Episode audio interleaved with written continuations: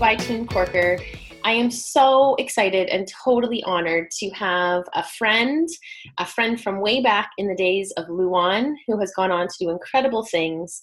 Jack Jennings. She's a coach to conscious leaders, a business consultant, a group facilitator, and a facilitator of decolonizing practices. What I love about you, Jack, is that there's no one better than you to properly introduce yourself. What else should we know?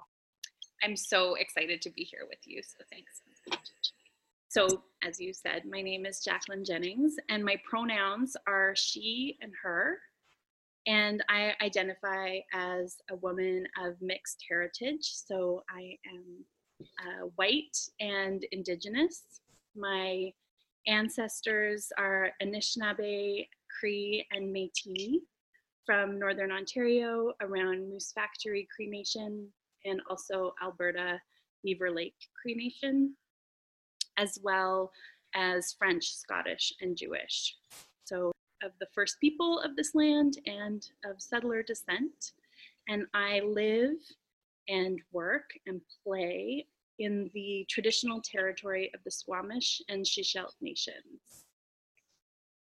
Amazing.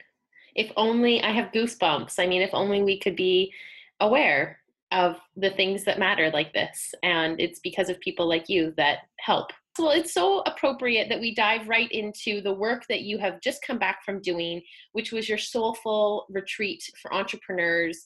And the highlight, I'm sure among many, was that you chose to do this on a ranch with horses. And in fact, we needed to reschedule our podcast date because you were out riding. And that to me is just really living. And I want to know where the inspiration for these sorts of retreats have come from and your lessons and learnings along the way. Oh, thank you for asking me this because it's just my favorite thing to talk about. And I feel like this is especially relevant because of how we know each other from our days at Lululemon, where I was introduced and indoctrinated into the work around vision and goals. Mm-hmm. And this is really where this retreat stems from is I'm so crystal clear on my long term vision. And that really, I find, connects to purpose. And so for me, my work today really re- revolves around a mission of supporting people in remembering that we are not separate from each other and from nature and from the source which is either god or the universe or science or you know whatever it means to you and so this retreat is an extension of that. I really found in my work in corporate Canada, in the corporate world, and within retail and tech that there was this lie we were all believing that we were having a separate personal life and business life. And especially when I started working with entrepreneurs, this becomes even less distinct. I really believe there's one life. And so I can't help but be really mindful of how I spend my time working. And an exercise that myself and my work wife, Bree Melanson, who is my co host of this retreat, did early on together is what does your dream work week look like if you had a magic wand? And so for me, if I, I'm really good, I have a great imagination, so I'm really good at this exercise. I said, I would wake up and there'd be guided meditation, probably by Sarah Blondin or Carolyn Budgell, who are two of my favorite meditation teachers. Someone else would make breakfast and lunch and dinner, It'd be really good food. There'd be horses somehow, because they're my favorite.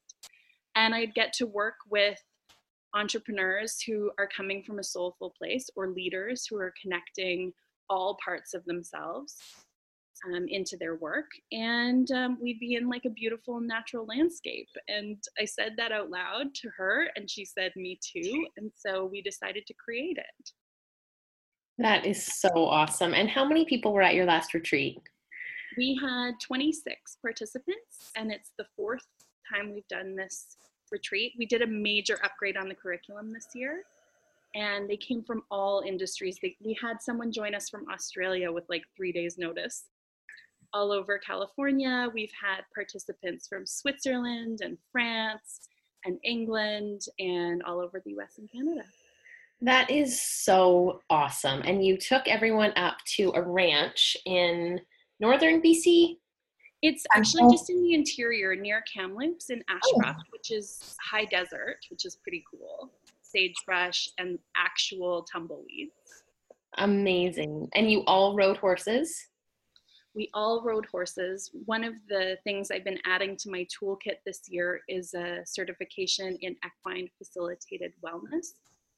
So, in addition to riding, we also did ground and energy work with the horses at Liberty. So, I'm on my two feet, they're on their four feet, and we're playing with our energetic fields, communication, leadership dynamics. They are the most powerful teachers. That is so cool.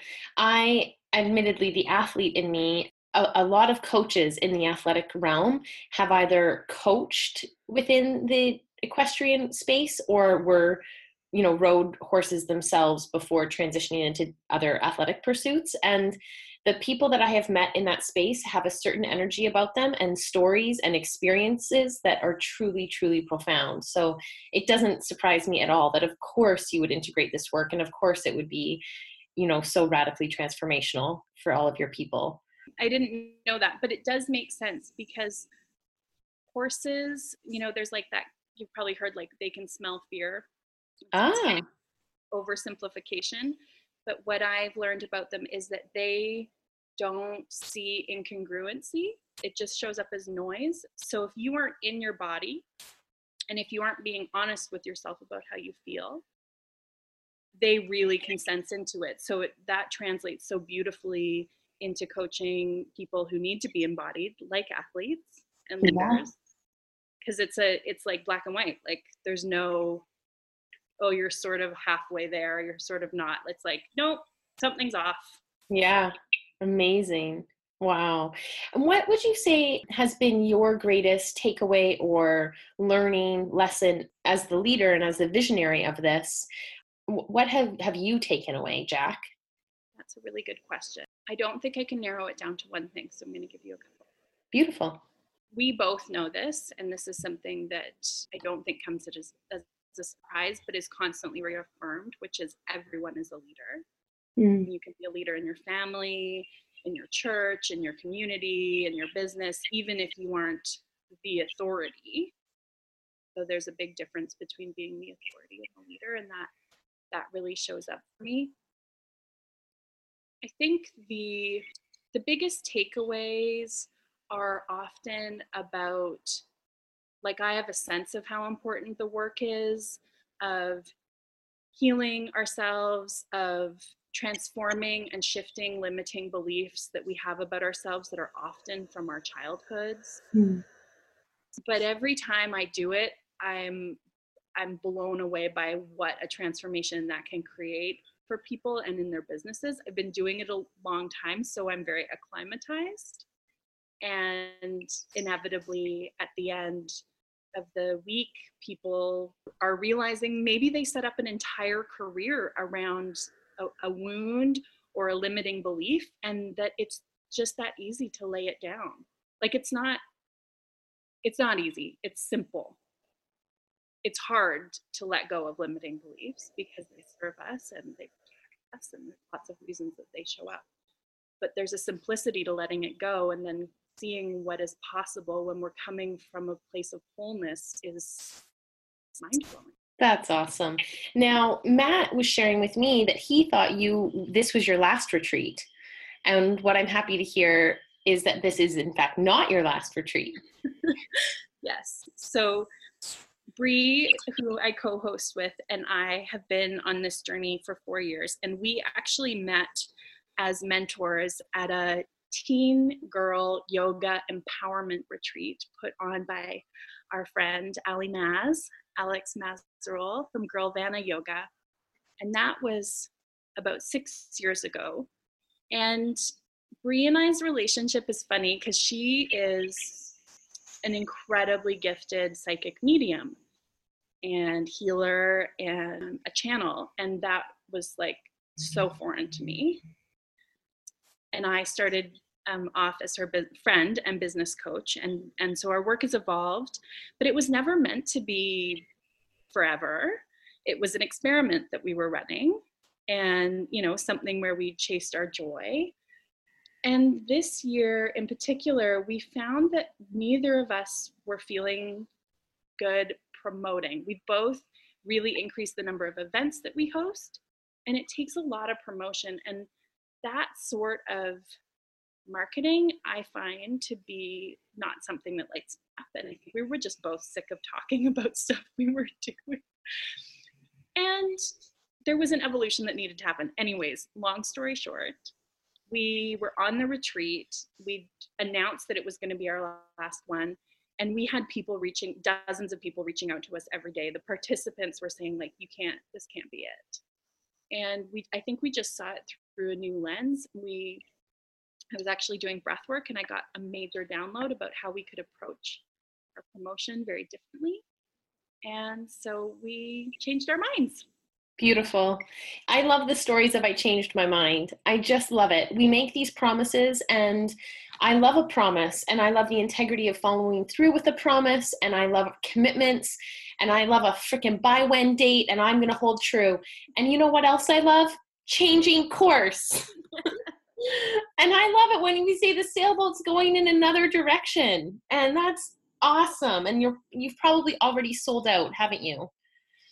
We we actually are announcing it today, so by the time this airs, it'll knows probably. It will probably be sold out, but if it's not, knowing that it will be announced, we'll make sure that it's included in the show notes below. And if nothing else, you might get on a wait list with Jack and Bree.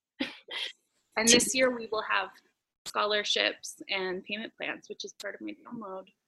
Amazing. So awesome. Well, you mentioned something which I think is the perfect segue into the next question that I wanted to riff on you about. And that is the fact that we are all leaders. And I think it's beautiful and it's brilliant. And it's not to be overlooked that we can choose to be a leader wherever we want in this day and age. And that can be at home, at work, in a community setting, you name it. And I want to start at home. And you are an amazing mama to a beautiful little guy. And I care about this question for you in particular about raising a young boy in today's landscape of healthy masculinity and what does that mean for you and how are you doing it and creating such a conscious child where you live on the coast tell me about that jack yeah being leaders in parenting is such a massive responsibility.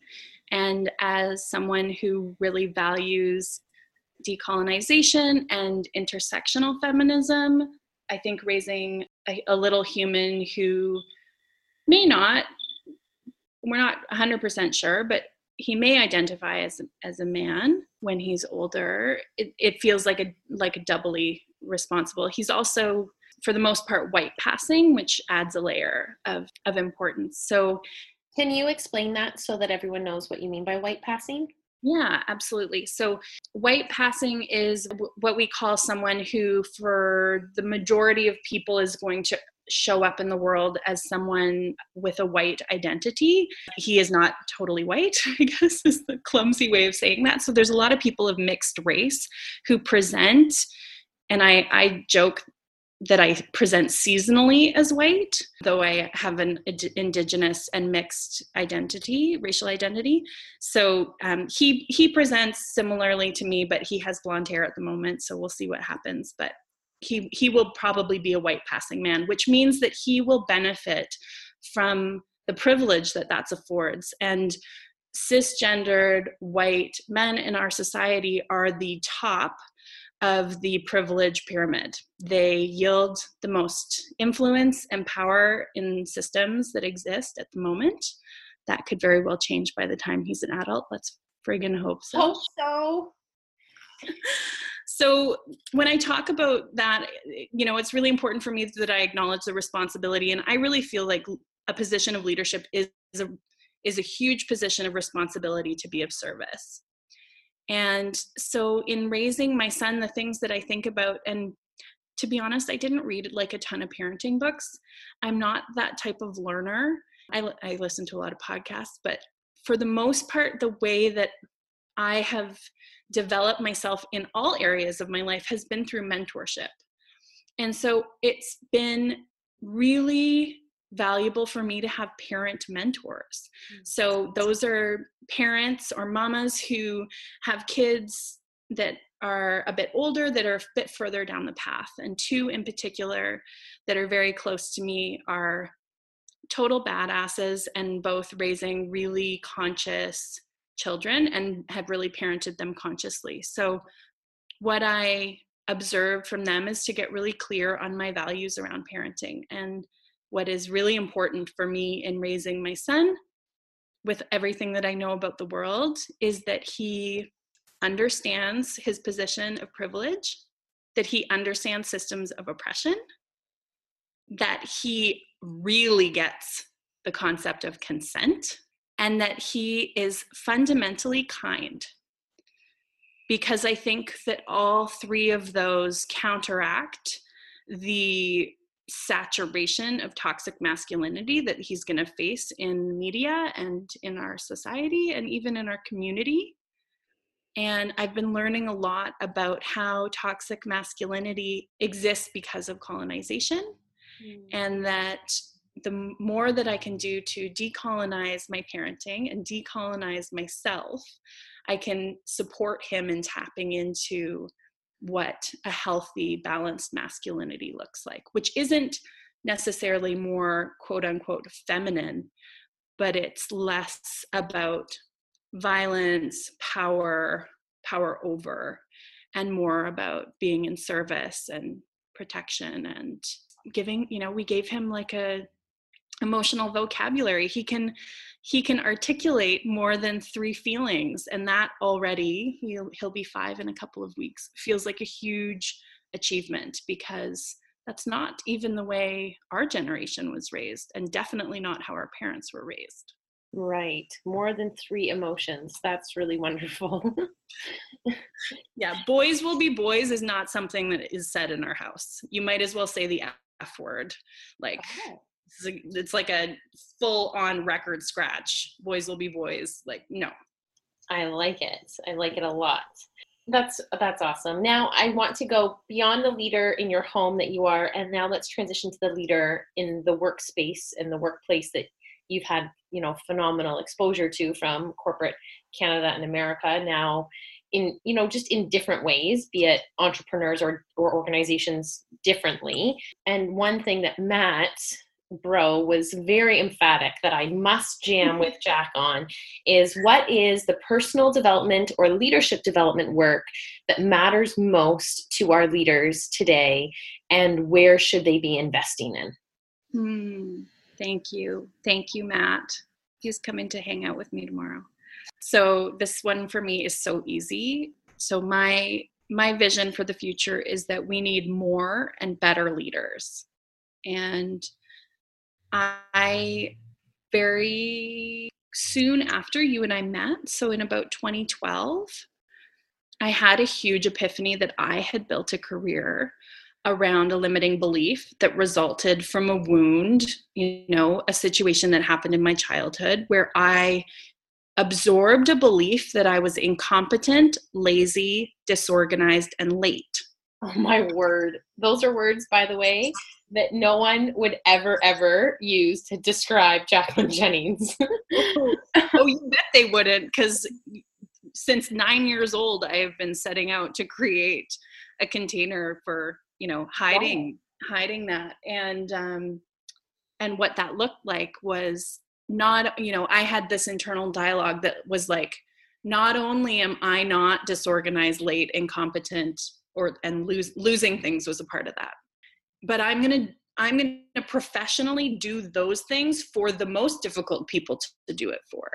So i had a career i'd established myself in a career at a very senior level working for very high profile executives professionally keeping them organized. I was an executive assistant i did chief of staff work and i would manage myself and them and their whole lives. But I kept getting burnt out and I kept getting pneumonia in February. And I was like, what is wrong with me? This is clearly my passion because I would every time I achieved something or I got praise or you know like someone would come to the door of my office and say like I don't know how you do this. You you're saving my life. You are amazing. You are a superhero. I would just feel this like shower of golden like light and warmth inside me, but it was fleeting. And it's because it was trying to fill this hole. And so what it was was validation and compensation instead of like an, an actual passion or purpose. And when I had that realization, which shout out to therapy and EMDR in particular, and was able to heal that trauma and reframe it, it, I was able to shift. And it wasn't 180 degrees into a totally different career. But what I realized the common thread is I loved working with leaders and entrepreneurs, just doing it from a different place now. So that is all to say that I think the most important work that any leader can do on themselves is figure out what you need to heal. Mm-hmm. Like what what is that wound and and the work i do with Bree and a lot of the psychotherapists and mental health professionals that i have the privilege of collaborating with they say that usually that wound is somewhere before the age of 7 so it could be being picked last for the team like it doesn't have to be some big trauma because for children right like trauma is relative it could be your mom emptying out your desk at school because you didn't bring home a permission slip, specific, relatable. Or, you know, it could be something, you know, that we uh, associate more traditionally with trauma. But going on that sort of personal archaeological dig and figuring out like where am i creating from that wounded place? And then find some ways to heal it. And there are so many incredible healing modalities. Like what a time to be alive. Like you can go do ayahuasca. You can go do emdr you can go do neurofeedback. You can do talk therapy. You can do ceremony. You can like you can do breath work you can do silence there's so many ways to heal from trauma that are at our fingertips you don't even have to leave your house thank goodness right thank right? absolutely and the accessibility almost dare I say, makes it feel like there's no reason for us to not be in this work because there are so many avenues, there's so many paths. I just think of Robert Frost.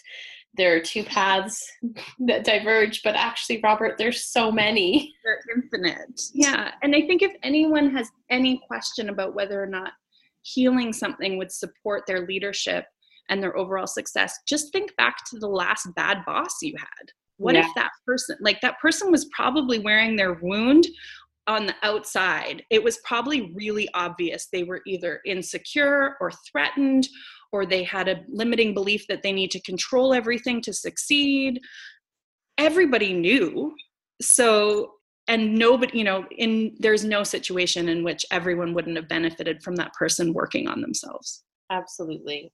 Not to mention the people that are even closer to you in your home and family that will love you even more for diving into the work that matters. Yeah.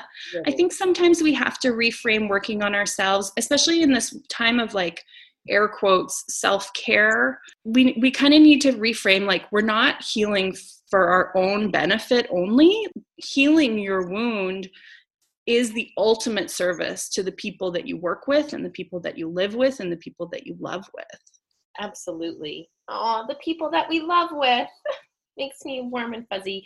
Jack, mm. right time. And the name of Uncorked, we wrap and we wrap with our favorite last question, and that is what is currently making your heart beat faster? Okay, this is what comes up. What's making my heart beat faster today is all of the incredible sparks that are popping off with everyone that I've been working with. This feels like such a juicy, exciting time. And I think it's because it's spring, but also who knows what's happening, stellar situations. The peonies outside my window are about to explode into bloom.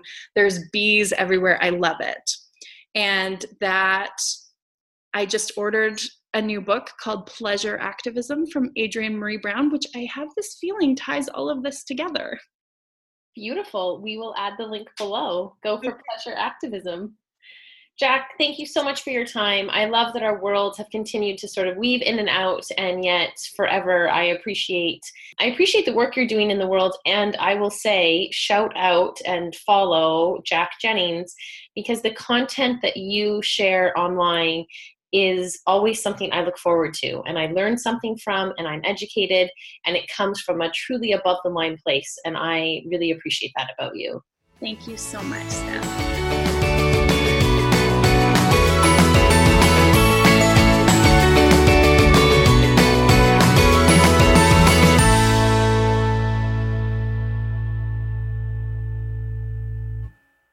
Thanks for listening to this episode of Uncorked. Team Corker would love to invite you to join us at this year's Disrupt HR YVR happening June 6th at Science World. We are doing things differently this year with ASL interpretation available, childcare so that you can drop off your munchkin as you enjoy the show, a quick fire power panel of four amazing people, and a very special guest joining us from New York.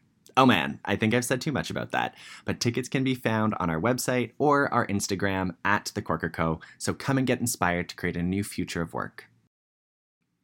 Thanks for listening to this episode of Uncorked. The Corker Co. is actually turning five this year, and we want to celebrate with you at Kits Beach in Vancouver on June 11th. We're going to meet at 6:30 a.m., jump into the ocean because every day is a great day to take the plunge in our eyes, and enjoy good treats on the beach with our friends. So come, help us celebrate at the Corker Splash.